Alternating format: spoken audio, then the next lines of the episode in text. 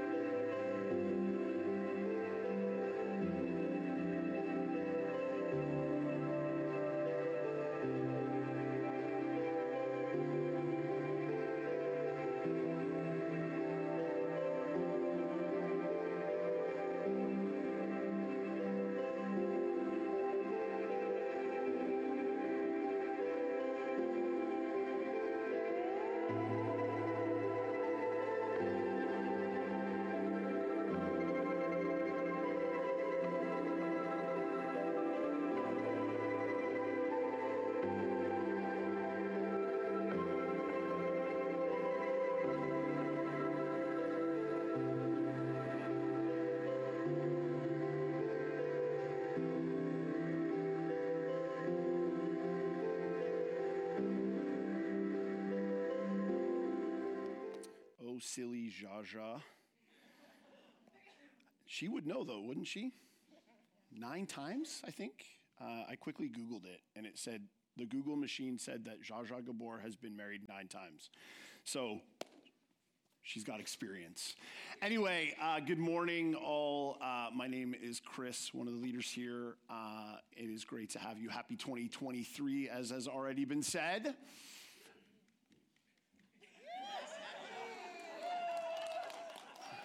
You are the lamest bunch of lamos uh, I have ever met, except for Joanne. Except for Joanne. Um, we are going to jump into this topic in just a second, but real quick, uh, just one housekeeping issue or more of an update announcement thing. I just want to celebrate something that God is doing in our midst. Um, as it pertains to our finances. If you have been around for a while, like we've been announcing just financial updates, things like that, letting people know where, we're, where uh, we have been and on track to head towards. And there was a huge upswing in our finances, which was great. And then uh, in the month of December, like kind of year end, which is usually like a larger month for us, we brought in uh, just over, I think it was around $95,000 for the month of December. So, uh, yeah, that's super encouraging. You can, you can like, are we allowed to clap about that? Like, are we a prosperity church? We're like, uh, like, yeah, it's all right. It's awesome. God's at work in His people. Uh, they've been responding as the Holy Spirit's been moving. So that's super encouraging. Finished the year and starting the new year in a crazy uh, place of strength. So, yeah, we're just excited for what God's going to do uh, as we head into this new year. Uh, and believe me, we got plans. Things are going to happen. All right, let's get into this. What are we doing this morning? Uh, we as a church have been going through the book of Ephesians for uh, a number of weeks now. Um, we normally go verse by verse through books of the Bible. In the book of Ephesians, we've been calling this series Jesus' Handbook uh, for the church. And the big idea is really the Apostle Paul writes this letter to this group of churches in Asia Minor that we call the book of uh, Ephesians. And it's really a letter from Paul, it's some of his best thinking on what it means to be the church, how the church is called to live out who they are as the people of God amongst uh, a culture that doesn't know, love, and worship Jesus. What does it mean for the people of God to be the people of God in a place that doesn't know who God is? So, similar to us, we live in one of the least church cities in North America. How do we live in such a way that would make Jesus known to our city? And as Paul's going through this letter, the first three and a half, four chapters, he's really laying out a lot of theology, a lot of who God is, what he's done, who are we in light of that. But then he hits chapter four and he starts to get really practical. He starts to talk about some really practical issues, issues like how we speak, issues like how we love, how we forgive one another. And then as we head into the second half of chapter 5, the Apostle Paul is going to start to give instruction specifically to households. Like, how are households to order themselves in such a way that would make Jesus look good to those who don't yet know him? How are we to order our homes and our lives in such a way that, that would be obvious to the outsider looking in that Jesus is Lord of our lives? And there's a specific passage of scripture in Ephesians 5, and you can turn there in your Bibles if you have them, or you can open up your phones and go there on your Bible app. There's a specific passage, verses 21 to 32, where Paul's going to hit some pretty significant issues.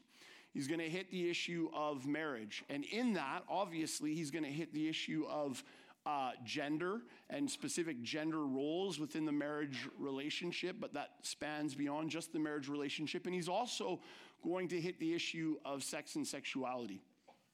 And as we came to this, knowing that this was coming, we felt like this was an important moment for us just to stop and kind of do a double click on these passages. Uh, so that we could kind of just zoom out and go like hey this is a moment for us to have a conversation about some issues that are pretty culturally relevant in this moment. Our world has some ideas around uh, these concepts. And what we want to do is, is we want to kind of ask and answer the question like, what does it mean to, to, to have the mind of Christ as it pertains to these issues, as it pertains to the issue of marriage, gender, and sexuality? How do we think Christianly? How do we have a biblical or a Jesus centered worldview on these issues? And the reason for that is because, um, like, you, you might not think about this, but the, the reality is each and every one of us is being discipled all the time. Whether we know it or not, we are constantly being influenced, you know, dare I say, inundated with, with preaching. Like culture is preaching to us all the time, telling us what we are supposed to think, what we are supposed to believe, how we are supposed to view the world. And, and this issue is no different. And, and you can actually you, can actually just take a snapshot of where we are at today, even inside the church. Forget about culture, but inside the church. Take a snapshot of where we are today and compare it to where we have been. And what you will see is there have been significant theological shifts. It used to be that some of the um, less traditional views on these issues were relegated to sort of mainline uh, liberal or neoliberal denominations. That is no longer the case. This is, and these are issues that are relevant in every single church, even here in our city. And, and I'm not trying to be super controversial, like, and, and, and the reason I want you to understand that this just came at a time that it came at as we are going through the book of Ephesians. Like, we're not looking for controversial things to preach about. We came to Ephesians 5. This is in Ephesians 5. So we're talking about it. So I'm not trying to stir up controversy here. But even right now in our city, um, at PCS, Pacific Christian School, like the largest Christian school in our city, like this is a very, very, very prominent issue that they are wrestling through. Which the fact that they're even wrestling through it gives you a sense or an indication of the lay of the landscape, even within the church. And the reason for that, this is, this is my um, this is my contention the reason for that is because we have not been discipled well in these issues. We have been taught how to think by the world, not taught how to think by the Bible. We don't have a biblical worldview. We have a bit of a biblical worldview enmeshed with a cultural worldview, and we bring those things together. There's a um, Christian missionary apologist by the name of Lesslie Newbigin and he says that there's two great errors that Christians or the church can make as it pertains to how we relate to our culture. He says the first error is this it's syncretism. And syncretism is where you just blend into the culture. You become like the people you are immersed in. They start to uh, wear you down. You start to become influenced by them. And over time, what ends up happening is you just look exactly like them. That's the first great error. The second error is sectarianism. That's where you separate, right? Like you go buy a plot of land out in the back 40 somewhere, you disconnect from the internet, you make your own clothes, you churn your own butter, you homeschool your kids, and you just kind of like, the world's going to hell in a handbasket. I'm hitting the eject button. I want to get out. Don't want to be influenced by the world. Also, an error. Why is that an error? Because what, what I think we see in the New Testament, what I think we see in the way of Jesus, is a third way, a different way. Right? Like Jesus himself leaves heaven, comes to earth. He immerses himself within a culture, but he doesn't become one of them. He, he doesn't become like the culture. He's, he becomes a human for sure. He, he interacts with the culture, but he is not shaped by the culture, but rather he brings the good news into the culture. And not only that, if you go to John chapter 17, where Jesus prays his high priestly prayer before he goes to the cross, the very specific prayer he prays for the church is that they would be in the world, but not of the world. He literally prays, Father, do not take them out of the world, but keep them in the world and protect them from the evil one. And so, our calling as the people of God is to learn how to think, how to live, how to act as if Jesus Christ is our Lord in such a way that those who look in from the outside would get a glimpse of what Jesus is all about. And so that's our heart behind just this like little mini series within the larger series. Now, gotta be super clear. We're, we're gonna like scratch the surface on so many issues.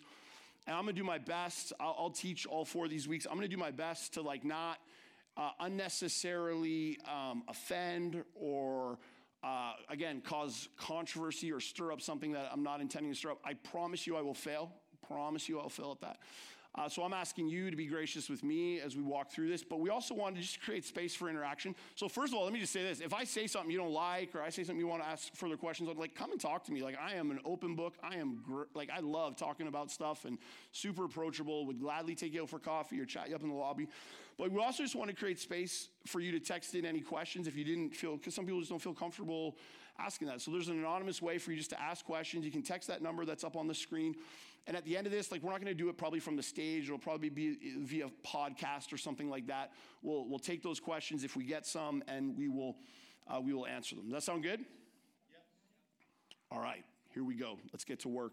I'm going to start us off with a quote. This is a, a quote by C.S. Lewis, a Christian author, thinker, writer. Um, and he says this in Mere Christianity.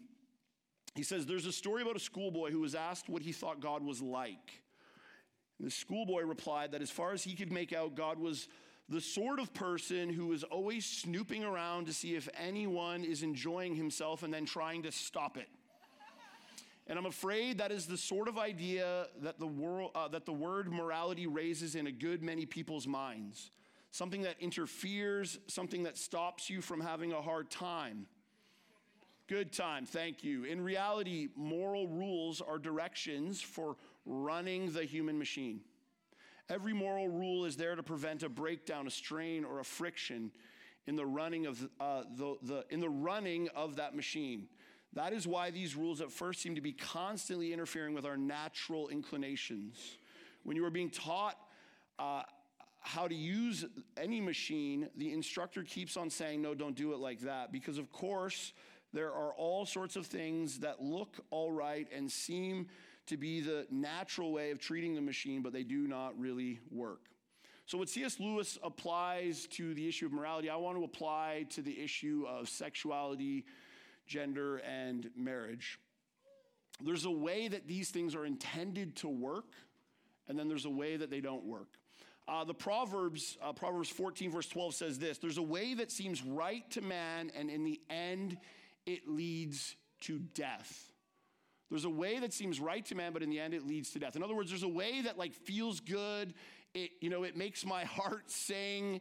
Um, it, it, it makes me want to go in this direction because it just feels good. It appears right on the surface. It's like, why can't we all just get along? Let's just go in this direction. But the reality is, just because something appears to be good doesn't mean it's good. And in fact, sometimes things that appear to be good actually can lead us to death.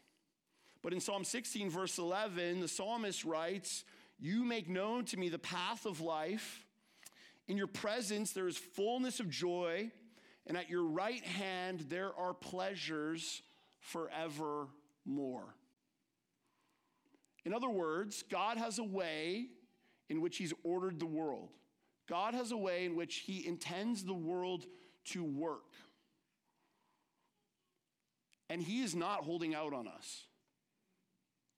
His desire is not to take pleasure from you. His desire is not to take things away from you that would actually bring you life.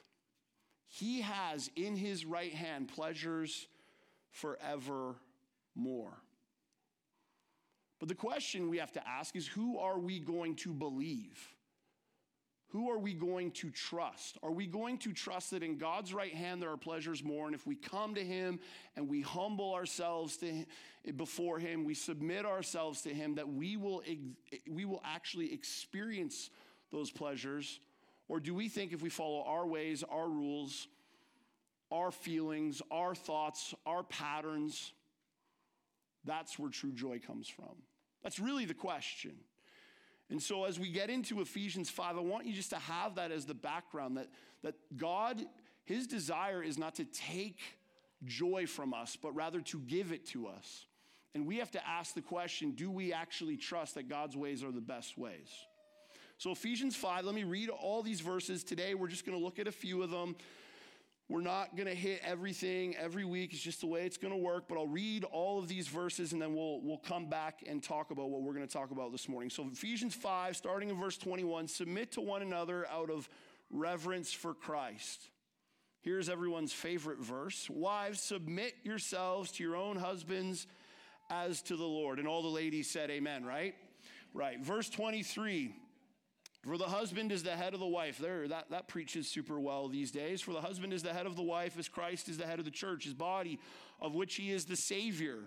Now, as the church submits to Christ, so also wives should submit to their husbands in everything. Husbands, love your wives, just as Christ loved the church and gave himself up for her to make her holy, cleansing her by the washing, uh, the washing with water through the word and to present her to himself as a radiant church without stain or wrinkle or any other blemish, but holy and blameless. In the same way, husbands ought to love their wives as their own bodies. He who loves his wife loves himself. After all, no one ever hated their own body, but they feed and care for their body just as Christ does the church. For we are members of his body. For this reason, a man will leave his father and mother and be united to his wife, and the two will become one flesh. This is a profound mystery, but I'm talking about Christ in the church. However, each one of you must also love his wife as he loves himself, and the wife must respect her husband. All right, there's a lot there. There's a lot there. What we're going to do today is we're going to look at two very specific verses, verses 31 and 32. And we're going to ask one very specific question, of which I will give two, but really it's going to be like two with a whole bunch of sub, two, eh, you know, numbers. Uh, the question is, what is Jesus' vision for uh, marriage? And then I'm going to give us two, but it'll be a lot more than two answers. So let's look at verses 31 and 32 very closely. I'll reread them just so we have them at the front of our mind. Here's what Paul writes For this reason, a man will leave his father and mother and be united to his wife, and the two will become one flesh. Verse 32 this is a profound mystery, but I'm talking about Christ and the church. So let me just make two observations in answering the question what is Jesus' vision for marriage? Here's the first one marriage, and it's simple, but it's profound, is two becoming one. That's what the Apostle Paul says right here in verse 31. For this reason, a man will leave his father and mother and be united to his wife, and the two will become one flesh. Verse 31 here, the Apostle Paul is quoting out of uh, the book of Genesis, Genesis chapter 2. If you want to turn there, you can. These verses will be on the screen. I will read them. He's quoting directly out of uh, chapter 2 of Genesis, but there's a larger context that helps give fuller meaning to what the Apostle Paul is saying here. So let's read Genesis chapter 2. Here's what it says, starting in verse 18 The Lord God said, It is not good for the man to be alone. I will make a helper suitable for him. The first thing that I want us to see here in verse 18 of chapter 2 of the book of Genesis is that after God creates Adam, he says, It is not good for man to be alone. A couple, couple comments I want to make on this really quickly. I do need to move fast through some of this stuff. The first one is this Genesis chapter 2, this is the creation account, uh, God create, uh, the creation narrative rather, God creating uh, the heavens and the earth. He's creating, you know, all that there is, and everything he creates, he declares it to be good. This is the first time that he declares something to not be good. And it's the aloneness of Adam. Now, again, creation exists to reflect or bear the image and likeness of God. So, as God is creating, He's saying it is not good for Adam to be alone. What we have in the very essence of who God is is God is He's Father, Son, and Spirit. He's triune. And so Adam on his own is not able to fully reflect, in this instance, the essence of who God's image actually is, or what God's image actually is. Now, I want to be clear about what I'm not saying. Because this is not a, this Genesis chapter 2 is not a passage of scripture that is saying you cannot fully reflect the image and likeness of God apart from being married. That is not taught in the New Testament. Uh, because we know that Jesus was the full manifestation of the glory of God and he was single right? We have tons and, and several passages of scripture. The Apostle Paul even writes that singleness is a blessing and a gift, and it's something that God gives to us. But specifically here in Genesis chapter 2, in this specific instance with Adam and Eve, it was necessary for there to be some sort of relationship to fill out the image of God being bore in Adam's life. So that's important because look at what happens next in verse 19. Now, the Lord God had formed out of the ground all the wild animals and all the birds in the sky, and he brought them to the man to see what he would name them. Whatever man, whatever the man called each living creature, that was its name. So the man gave names to the livestock, the birds of the sky, and the wild animals. So, so God is starting to try and help Adam to find a suitable helper. And this is where we get to the substance of what I want to talk about. Here's what it says in verse 21 But for Adam, no suitable helper was found. So you got this image here. God creates Adam. It's not good for him to be alone, starts bringing him all these animals, right? Here's an aardvark. Like, no, that's not a suitable helper. Here's a, what, you know, like it's just not working out. This isn't what, quite what we had in mind. So, what are we going to do next? Verse 21 So the Lord God caused the man to fall into a deep sleep. While he was sleeping, he took one of the man's ribs and then closed up its place with flesh. Then the Lord God made a woman from the rib he had taken out of the man, and he brought her to the man. The man said, This is now bone of my bones and flesh of my flesh. She shall be called woman, for she was taken out of man.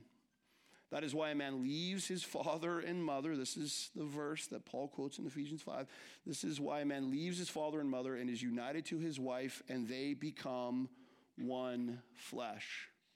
Verse 25 Adam and his wife were both naked, and they felt no shame.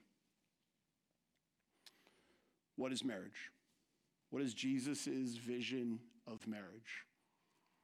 It is two becoming one. This is the first wedding, the first marriage that we see. This is the passage of scripture that is quoted by the Apostle Paul. When he talks about marriage in Ephesians 5, it's quoted by Jesus. This is, this is where the Bible continues to come back to to give us the picture of what the marriage relationship is. And I want to hone in on, there's lots we could say about this, but I want to hone in specifically on verse 24, which is also verse 31. This is why a man leaves his father and mother and is united to his wife, and they become one flesh. What does that mean? Let's zoom in even closer on that phrase, one flesh. What does it mean to become one flesh? Again, this is the image that is used all the time to give us the picture that Jesus has for the marriage relationship. The Hebrew word is the word echad. It is a near impossible word to adequately translate into English. The closest translation we have is what we see here in the Bible, one flesh, but the, the filling out of that image would be a complete personal union. But the reality is that phrase doesn't do justice to what is being described here. Because what is being described here in Ephesians 5, Genesis chapter 2, is not really two people coming together, but this is the complete union of two people. We, we, we have to wrap our minds around this in order to fully understand what Jesus' vision for marriage is. I mean, this is the crux of the issue. Because what is taking place here in Genesis chapter 2 is something that is so deep and profound. It's not simply a legal contract that is affirmed by the government, it is not simply uh, a piece of paper that is you know, given out for tax purposes. This is not two people who have decided that they want to spend the rest of their lives together because they really love each other for now, at least. There is something much more profound that is taking place. This is a deeply spiritual, and when I say spiritual, I'm not talking about esoteric spirituality. I am not talking about, um, you know, some sort of religious ceremony. I am talking about an actual supernatural moment that is taking place. That's what's being described for us. Something new is being created. What was is no more, and something different now exists. If you think about Genesis chapter 2, this passage of scripture we have on the marriage relationship, it is nested, as we've already said, in the creation account. And what we have in the creation account is this narrative whereby God is speaking things into existence. He speaks and existence happens. He speaks and there is light. He speaks and there is water. He speaks and there is land. He speaks and then there are animals. And, and, and this is this moment where out of nothing, God is creating everything. And so then we come to Genesis chapter 2, verse 24, where two become one, and that is nested within that story. And so what we have here, as two are becoming one flesh, is something deeply profound, something deeply spiritual, something literally supernatural. Like, this is actually a let there be light moment where God is creating a oneness between something that was two. This is fundamental to properly understanding what marriage actually is. This is why, if you go back to Ephesians 5, the Apostle Paul talks about, you know, husbands loving your wives as though you would love yourself. Loving, you know, your body is her body, his body is, is your body. Why? Why? Why this radical language? Because that's actually what's occurred. There, there's actually a new thing that has been created, a oneness that has been created by God between these two. They are not two any longer, they are only one. They are one in every single imaginable way. They are one financially, they are one emotionally, they are one spiritually. They are one physically, according to the scriptures. That's why the radical language that is used to describe the nature of this relationship. Uh, I get to do a lot of weddings. I preach this text at every wedding that I'm allowed to preach, where I get to decide what I preach. And um, I actually did a wedding on Christmas Eve. Did a wedding on Christmas Eve at Veterans Memorial Park. I preached this text, and I, I do this at just about every wedding. I did it at this wedding. At some point, I'll stop and I'll say, We're not actually at a wedding today. Everyone's like, What? I thought this was a wedding. She's wearing a dress. What's going on? I said, We're actually at two funerals. And I'll look over to the, the groom and I'll say, You are dead. And all the guys are like, He's right. He's dead. He's got, like, it's over for you, buddy. It's not what I'm talking about, though. And then I'll look over at the bride. She's all makeup and dress and hair and everything. And I'm like, You're dead. She's like, Who picked this guy ruining my day?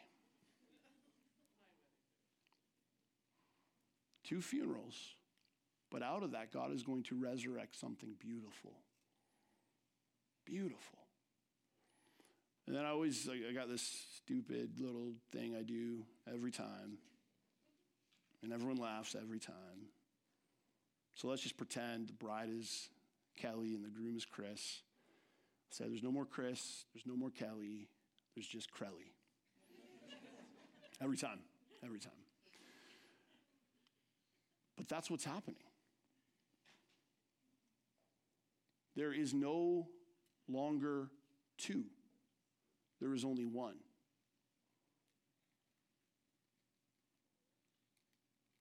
That is foundational to understanding what marriage actually is. It's the very essence, the very bedrock of what it means to be married. There's so much that could be said about the implications of this. I want to make just two comments on this idea of two becoming one. The first one is this I believe if you take this image of marriage and you hold it up and you say, This is what marriage is, like you believe it, you live it, you embrace it to the absolute fullest of your ability and its potential. Here's what I truly and honestly believe beyond a shadow of a doubt.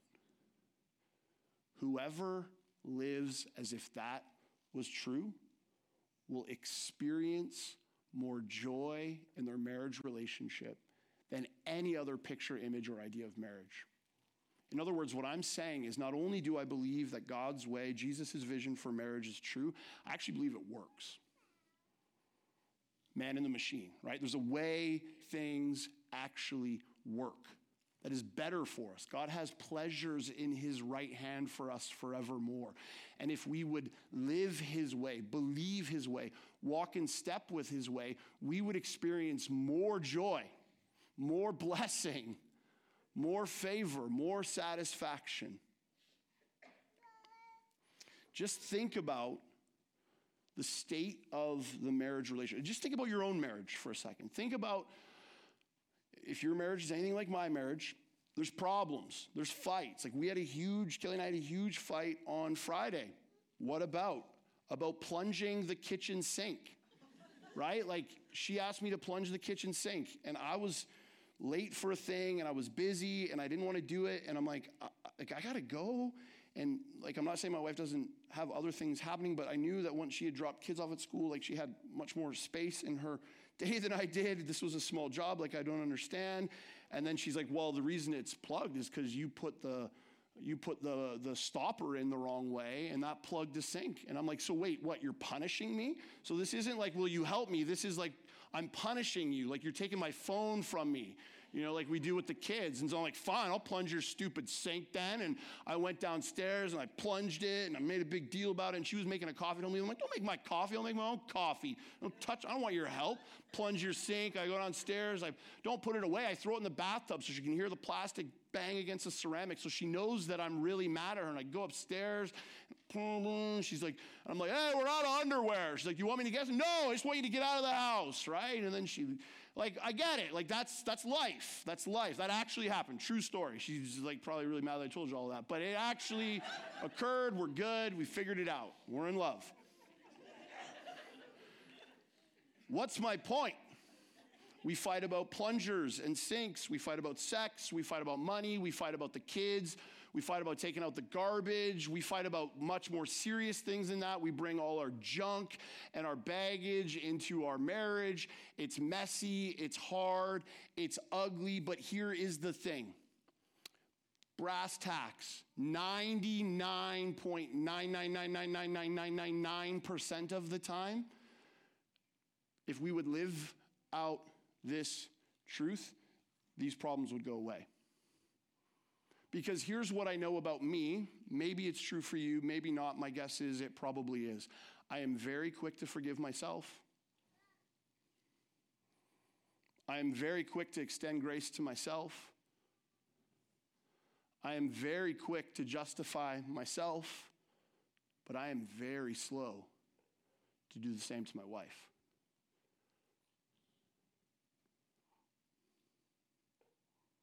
Why? Why is that? Because in that moment, we are not one, we are two. Or at least that's how I'm living.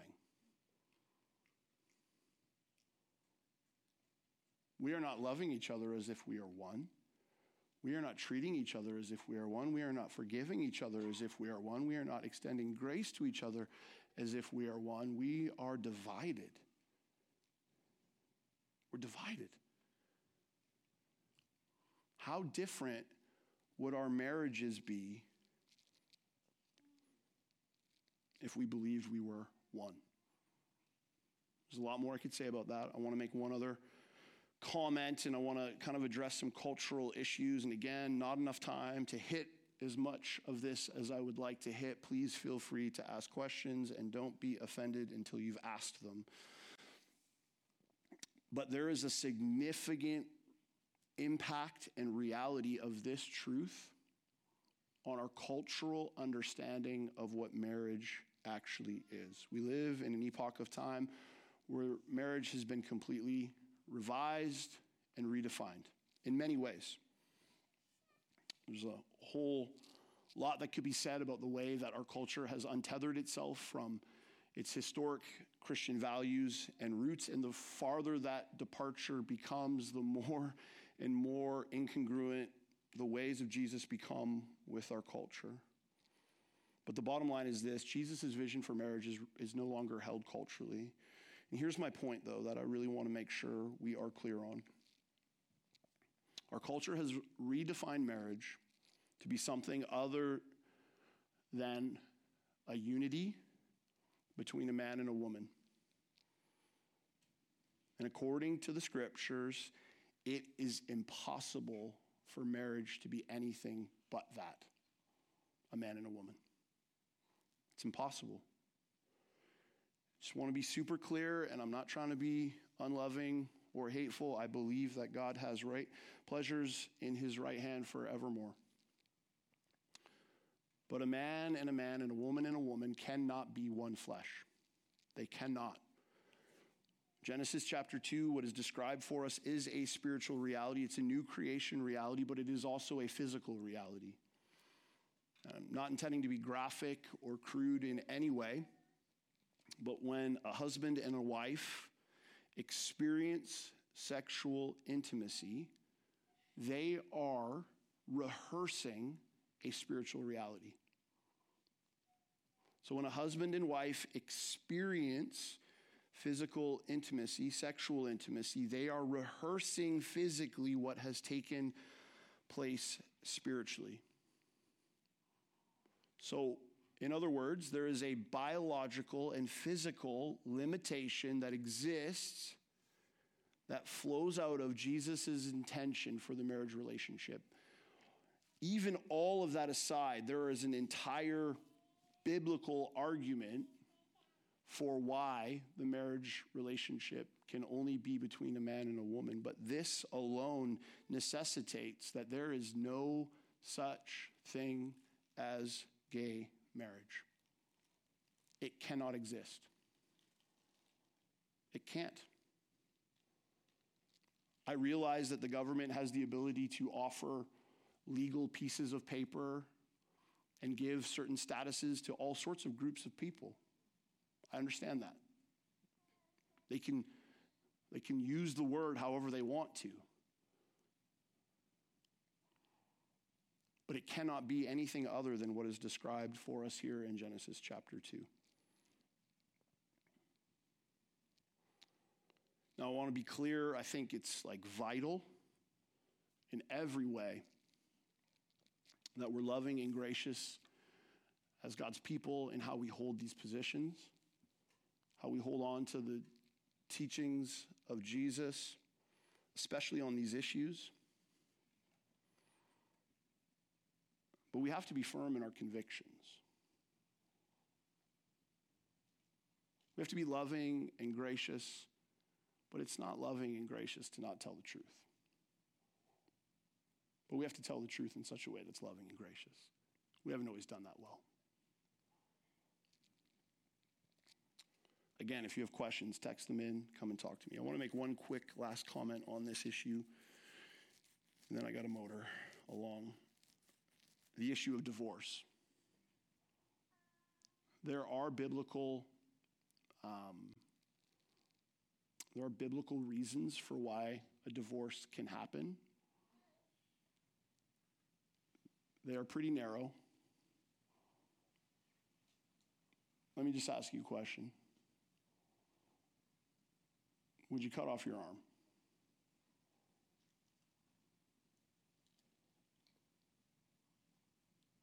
I wouldn't. It'd take a lot for me to cut off my arm. See, the reason that the church has historically held that divorce is wrong is not because God is some angry guy up in the sky who wants to rob us of joy and pleasure. It's because of this theological truth. Again, the church has done a really bad job of explaining that. But this is why. Because what we want to promote in our marriage relationship is oneness. So, divorce runs counter to the idea of oneness. But yet, this is what the marriage relationship is it is two becoming one. Okay, that's the first point. the second point, it will be shorter, I promise. Comes out of verse 32. If you have your Bible, is Ephesians chapter 5, verse 32. This is what Paul writes. Well, I'll read 31 and then I'll read 32 again. For this reason, a man will leave his father and mother, be united to his wife. The two will become one flesh. Verse 32. This is a profound mystery, but I'm talking about Christ and the church. What is the Apostle Paul saying? So he uses this phrase, profound mystery. This, this word mystery is one that Paul has used many times through the book of Ephesians. And, and when he uses it, what he's always, um, what he's trying to articulate is the significance of what takes place on the other side of the cross of Christ. So, throughout the book of Ephesians, Paul has been addressing, and he's done this in a number of different ways, the unity that exists within the people of God. And there's a number of things that he talks about that could potentially divide us. But he continually comes back to this idea that we are one. The church is one. God's people are one. We are, we are united, right? And it's interesting uh, you know, the way that the scriptures talk about the marriage relationship and the way that the scriptures talk about the church, like it's, I mean, that, that should say something to us about how we think about the church, right? But when Paul talks about this idea of a mystery, what he's saying is there is something significant that happens on the other side of the redemptive work of God. Jesus goes to the cross, he dies in our place for our sins. Our old man, the Apostle Paul uses this language in, in the, the letter to the Corinthians, our old man is dead, right? It's buried, and we are now something new, resurrected. Same kind of language we get out of Genesis chapter 2. We are now filled with the Spirit of God. And that is the thing that unites us. We are one. And what the, what the Apostle Paul is saying is that that is a mystery. But there's something else that he's saying here. Remember, he's talking about marriage. Verse 32, he says, This is a profound mystery, but I'm talking about Christ and the church. So there's a oneness that exists between the people of God. There is a oneness that exists between husband and wife. But notice what Paul is saying. There is a oneness that exists between Jesus and his church. Now, why is this significant? Well, if my first point was answering what is the marriage relationship, it's two becoming one, this second point is answering the question why. Why is that the way that Jesus chooses to make marriage? He could have made it, Jesus' vision for marriage could be something completely different, but yet this is what it is. Why? He says it in verse 32. Because the oneness that exists between husband and wife is a picture of the oneness that exists between Jesus and his church. So just follow this. God's good. He loves us. He dies for our sins. He saves us. He makes us new. He makes us one. The church is one.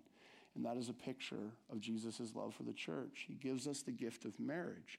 He unites husband and wife, He makes them one. What is that? That's a picture of Jesus' love for His church. What's my point? My point is this the point of your marriage is not you, it's Jesus. It's not your happiness, it's not your contentment, it's not your self fulfillment, it's not your self actualization, it's not all your hopes and dreams. Uh, being met by you know your knight in shining armor that is not the point of marriage I know they didn't put that on the brochure, but it's true. The point of marriage is Jesus. The point of marriage is the love that Jesus has for his church. Why is that significant? First of all, because it completely flies in the face of the way that our culture understands the marriage relationship, right? The picture we have of marriage is that I'm going to get into this relationship. It's going to make me happy. It's going to fulfill me. It's, this person, this man, this woman, they're going to meet all my needs. I'm going to experience joy. Yeah, there'll be some bumps along the path, but for the most part, it's going to be good. It's going to, we're going to ride off into the sunset. We're going to hold hands, and it's just going to be beautiful. The only people that think that are people that have never been married. There's a reason that the state of marriage in our culture is in complete disrepair. 50 plus percent of marriages end in divorce. And listen to me, before we go poo poo on the culture, it's no different in the church. Why? Because we don't believe this. One of the most significant problems as it pertains to marriage today is not marriage, but it's marriagelessness. People are not getting married. Why? Because dudes are looking at what's happening and they're going like, I am not going to contractually, legally bind myself to some woman who may choose to leave me and then take everything from me. Somebody once described divorce to me like this uh, If a husband gets divorced, it's like taking a piece of paper, ripping it in half. She gets half, you get half. You rip your half again, you give it to her, you get your quarter. You rip it one more time, she gets that, you get, you get what's left. And dudes are looking at that going like, I don't want to sign up for that. And women are looking at guys in the state of manhood, and they're going like, I am not going to tether myself. And believe me, for a woman to get into a marriage relationship, to bear children, like it is significant. They are giving, there's a lot of trust that they are handing over to another human being. They're going, I'm going to go and get married and have babies, and then this joker's going to run off and leave me holding the bag. I don't think so. I don't think so. What's all that the fruit of? It's the fruit of not properly understanding what we're talking about when we talk about what marriage is.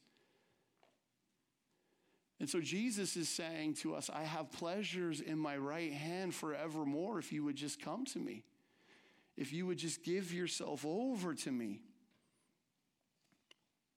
The beauty of what Jesus is saying here is that we get to enjoy we get to enjoy the presence of Christ within our marriage when we properly understand what it is and who it's for.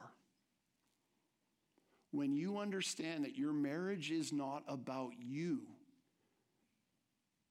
it seems counterintuitive, but there's something beautiful that happens where you get to experience the grace of God anew and afresh in a way that you've never experienced it before.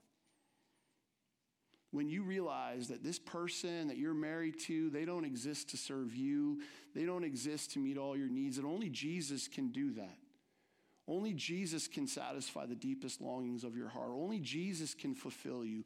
Only Jesus can truly satisfy you and make you happy. Here, here's what happens it's beautiful. It's beautiful. You actually experience the grace and the love of Jesus in a way that you've never experienced it before.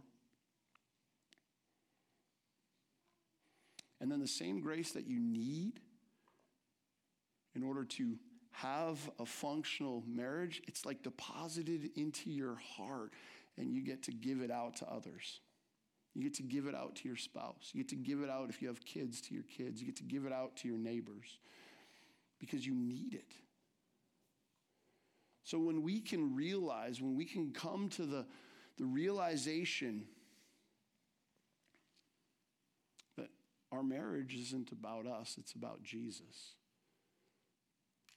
something beautiful happens as the presence of Christ manifests himself among us in a way that we have never experienced it before. And I'll just say this any other picture of marriage lacks the resources to be able to give you that. I need to close. I'm going to invite uh, Nathan and Karen Ann to come back up. I want to close with just a thought. I want you to imagine with me for a second what would happen if two people came together and the goal of them coming together wasn't themselves. Like, I'm married, and my goal in being married, it wasn't about me. And Kelly's goal in being married, it wasn't about her. It was first about Jesus and then about the other. I want you to imagine two people coming together, and their main desire wasn't what they could get out of the relationship, but rather they would come to this realization of what has been given to them by Jesus, and they would take joy and delight in sharing it with their spouse. Like, what would that be like? I want you to imagine with me two people coming together. Their ultimate objective wasn't their own personal fulfillment, but rather they experienced fulfillment from Jesus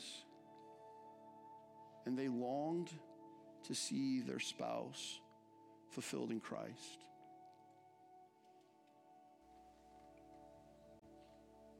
Isn't that a beautiful picture? Like, man, when you talk about marriage like that, sign me up. Let me ask you another question. Who does that sound like? sounds like Jesus, doesn't it? Doesn't it sound like Jesus? Did not consider equality with God something to be grasped, but made himself nothing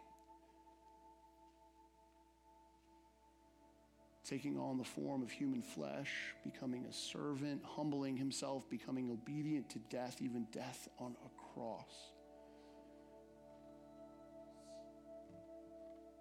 Didn't ask us to serve him, serve him, but rather he served us. Let go of everything that he was entitled to and deserved for us.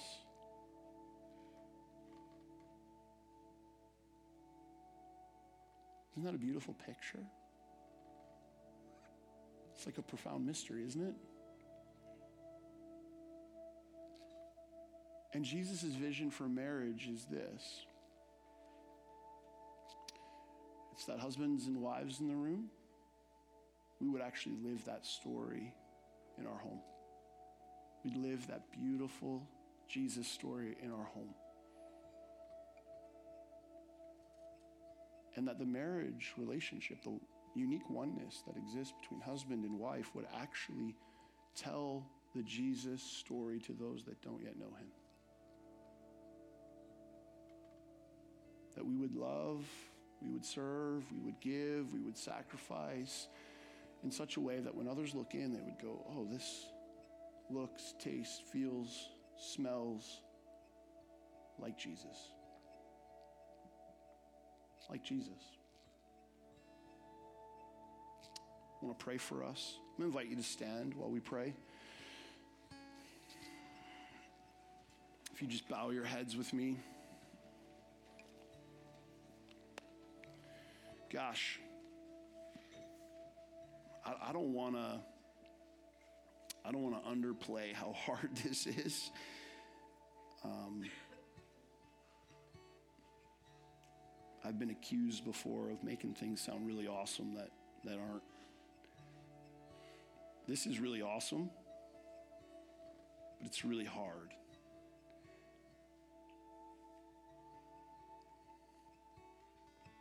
Beauty is, though, that Jesus just keeps giving his grace to us. His mercies are new every day for us. And having been doing this for more than a minute, I can only imagine how much mercy is needed in this room right now.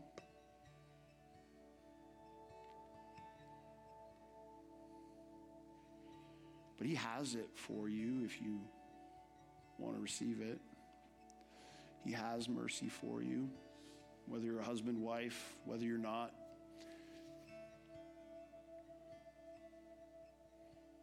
Probably people in here who are like, man, I screwed this up. He's got mercy for you. There's probably people here that are super hurt and lonely. He's got mercy and grace for you. There's probably people that just long for intimacy. He's got grace for you, He's got intimacy for you.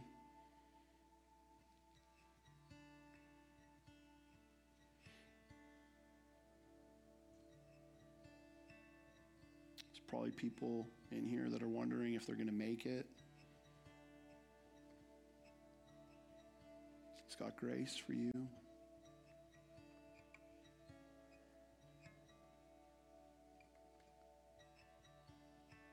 He's got pleasures in his right hand that are yours forevermore if you will come to him.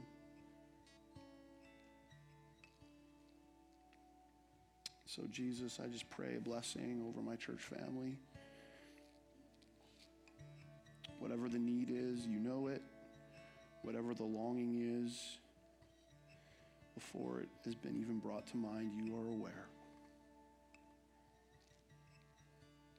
And you have everything we need.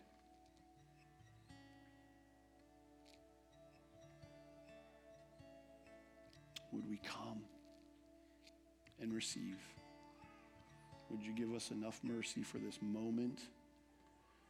And then we're going to need more for the next. Give us more for that as well.